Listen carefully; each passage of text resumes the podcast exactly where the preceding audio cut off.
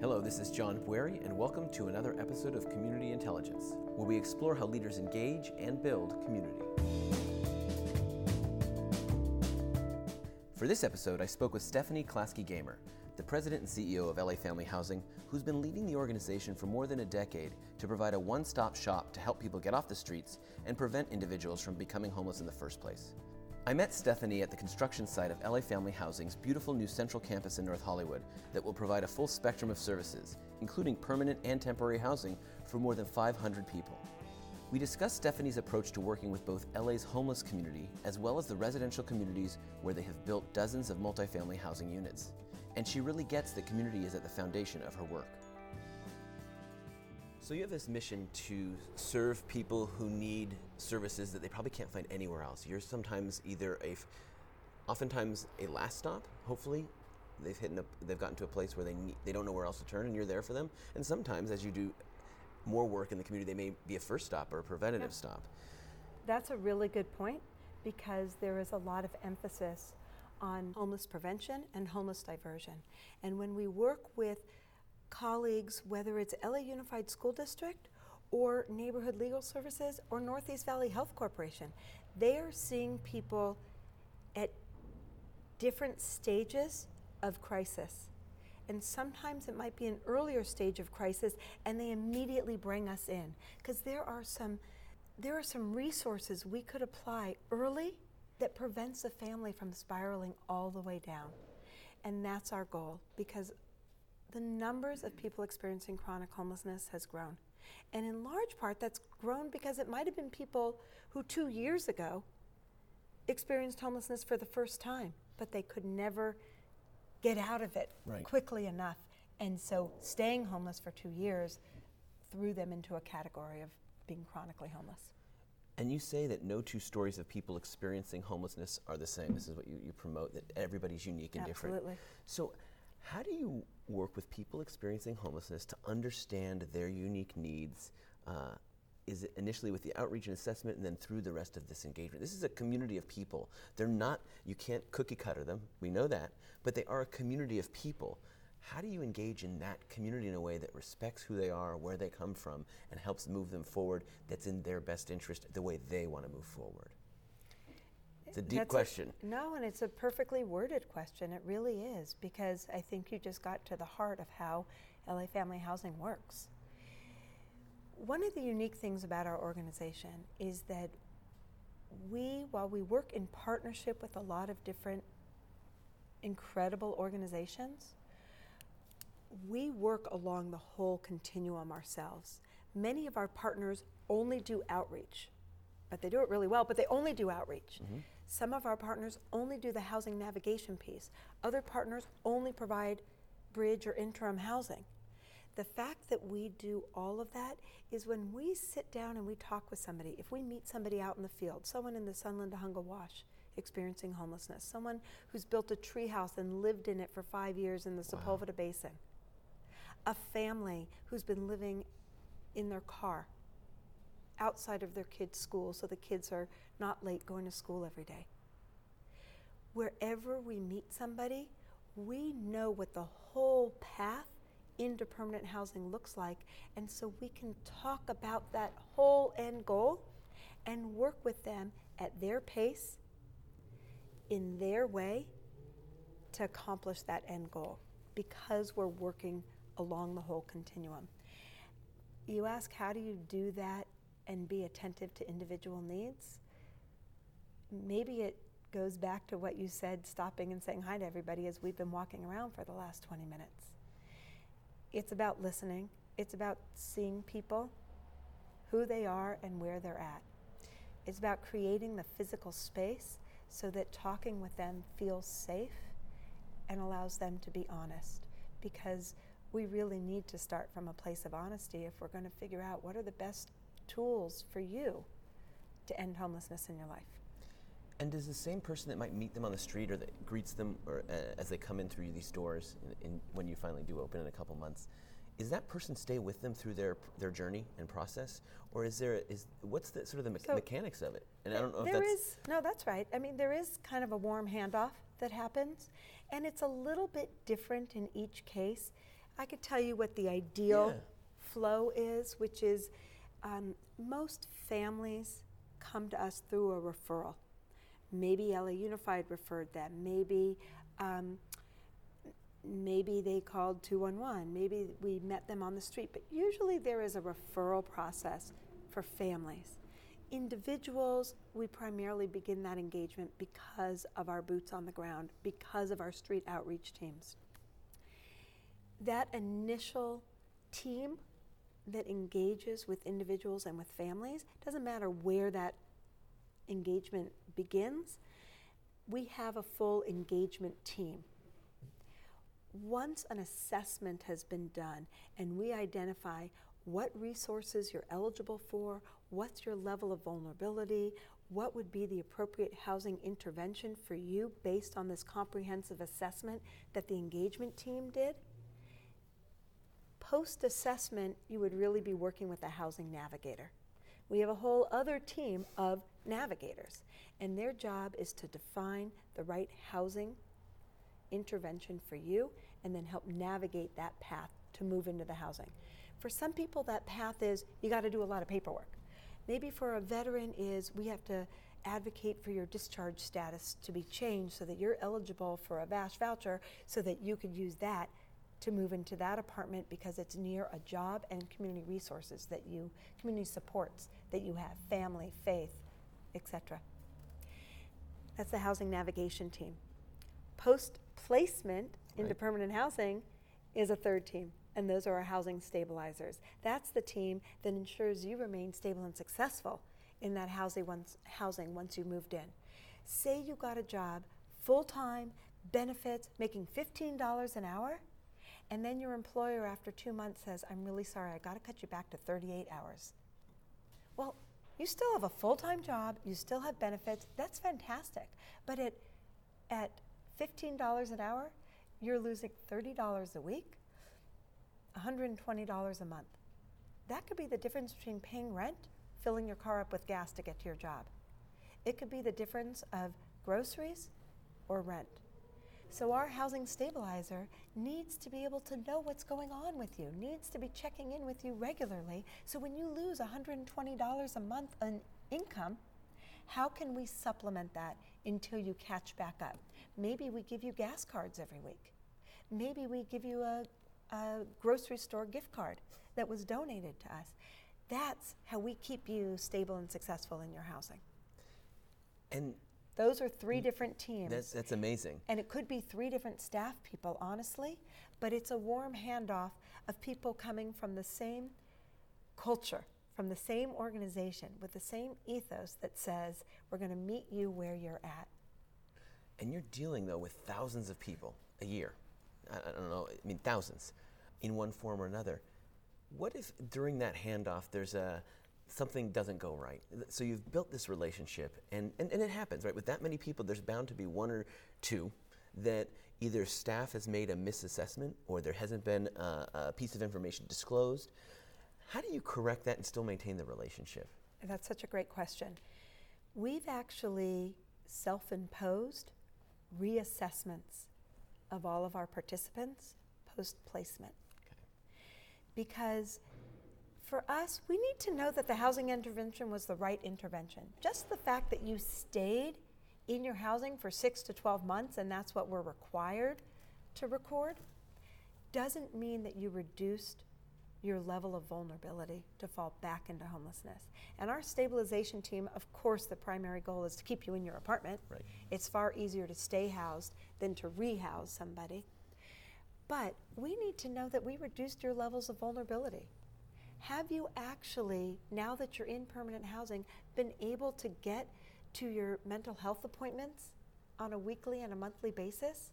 Because spiraling out of control there is going to create loss of your apartment. 10 other examples of the same thing. So, as we do those reassessments, we could see that someone's income has gone down, but yet they haven't they haven't changed their level of vulnerability. They're still stable and strong. That's incredible. That's because the tools that we gave you, the resources that we were able to provide, wasn't only about cash assistance mm-hmm. or negotiating with the landlord to sign a lease. We gave you tools to stand up on your own. And obviously, there's nothing stronger than that. Right. So, um, how do we know whether an intervention didn't work? We constantly stay connected and we do very regular three, six, and nine month reassessments of your level of vulnerability. The same vulnerability assessment tool we used when we first engaged with you, whether you were still living outdoors or you were first referred to us, we use that same assessment tool so that we're measuring apples to apples. Uh, we've heard you talk about tremendous services, uh, a thoughtful, proven approach, uh, probably research based on a number of the things you're doing that we haven't even talked about. but you're in community, right? You're in a world that uh, people that aren't your participants, that aren't your donors, that aren't your volunteers, and not your staff, see the, the, the participants that you serve or potential participants in the community.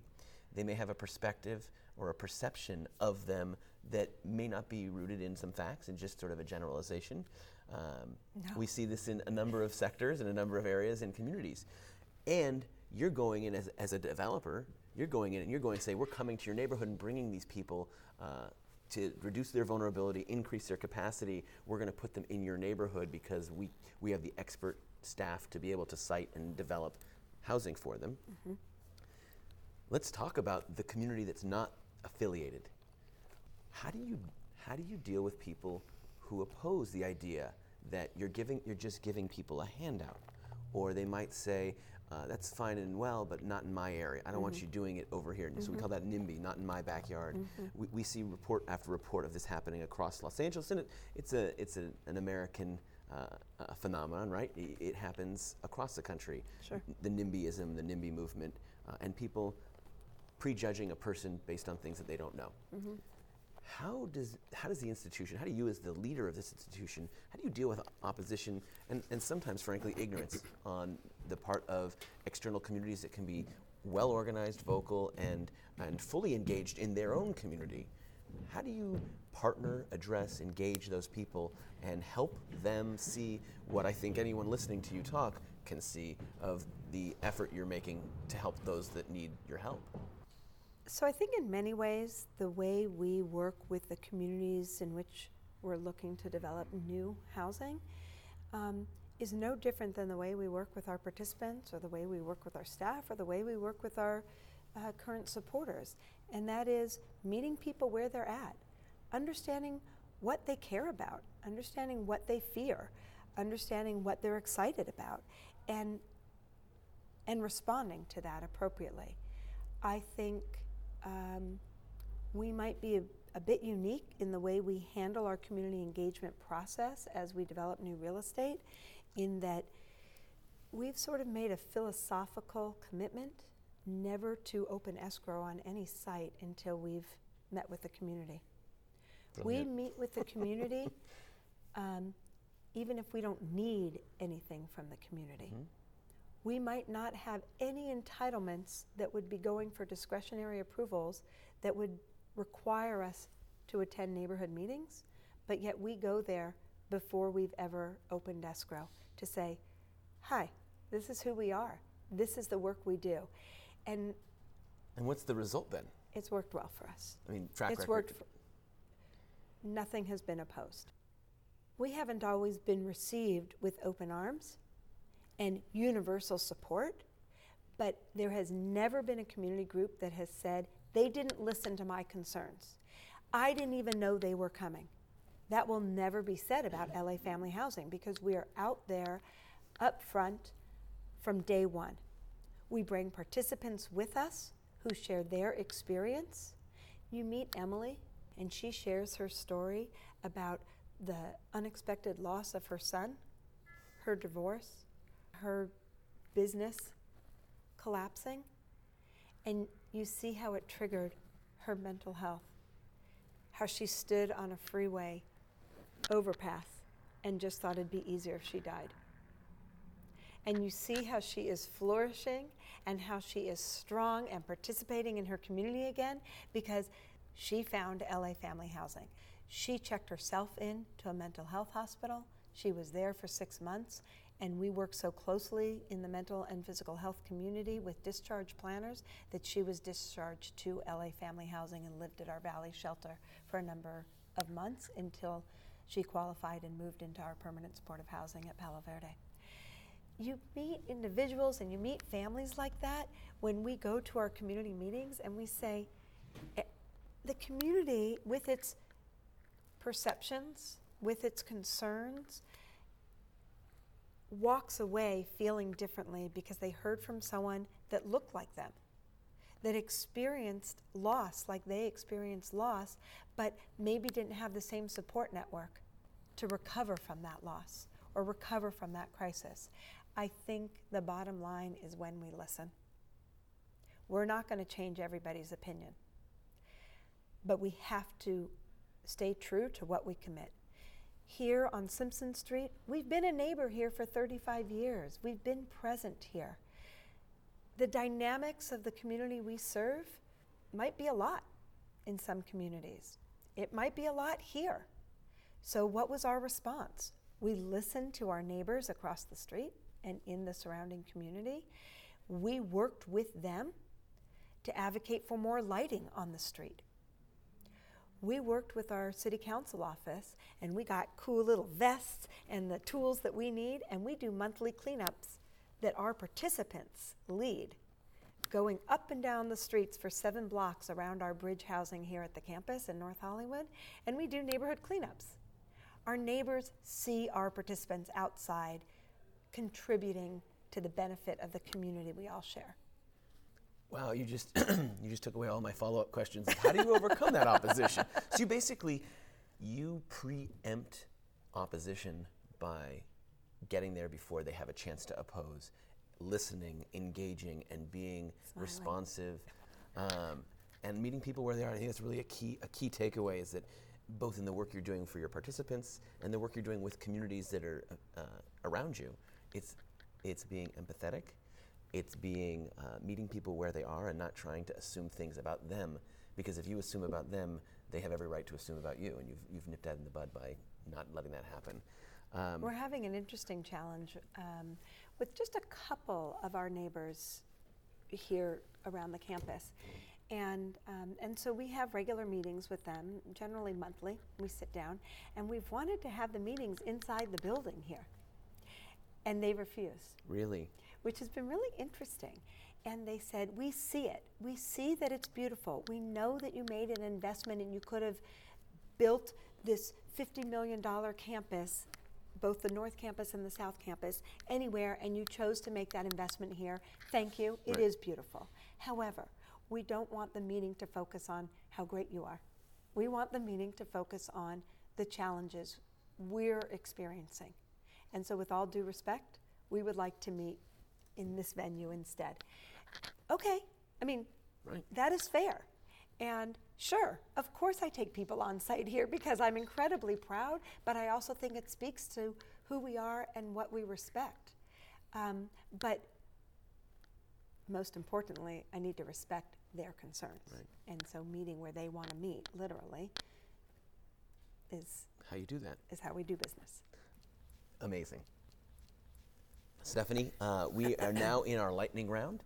Uh, I've got a series of questions. If you uh, just first thing that comes to mind, and short answer, don't think about it much, just give us your answer. Uh, and if it's really complicated, just say pass, and we'll come back to it. but uh, we're going to start. Are you ready to go? Sure. Okay, here we go. Make me nervous. Who is a leader who has influenced you in your work? I would say in graduate school when I studied with Gilda Haas, she wasn't working in homeless services, she wasn't working in real estate development per se, but she was the most visionary person I knew and the most patient person I knew. And I don't think those are qualities that often come together, and I've tried to emulate that. Cool. What American city has made the most admirable progress on homelessness? Los Angeles. Great. What's your LA commuting tip? um, what's my LA commuting tip? Uh, commuting tip. Um, I am a rare Angelino that was able to walk her daughter to school every morning and sit at my desk by 8:30 in the morning, and to be home for my three kids every night for dinner, even if I had to pick up and do work after Right. dinner. But um, I have fortunately lived near my work, and that has been great. Uh, what is the most common public misperception of people experiencing homelessness?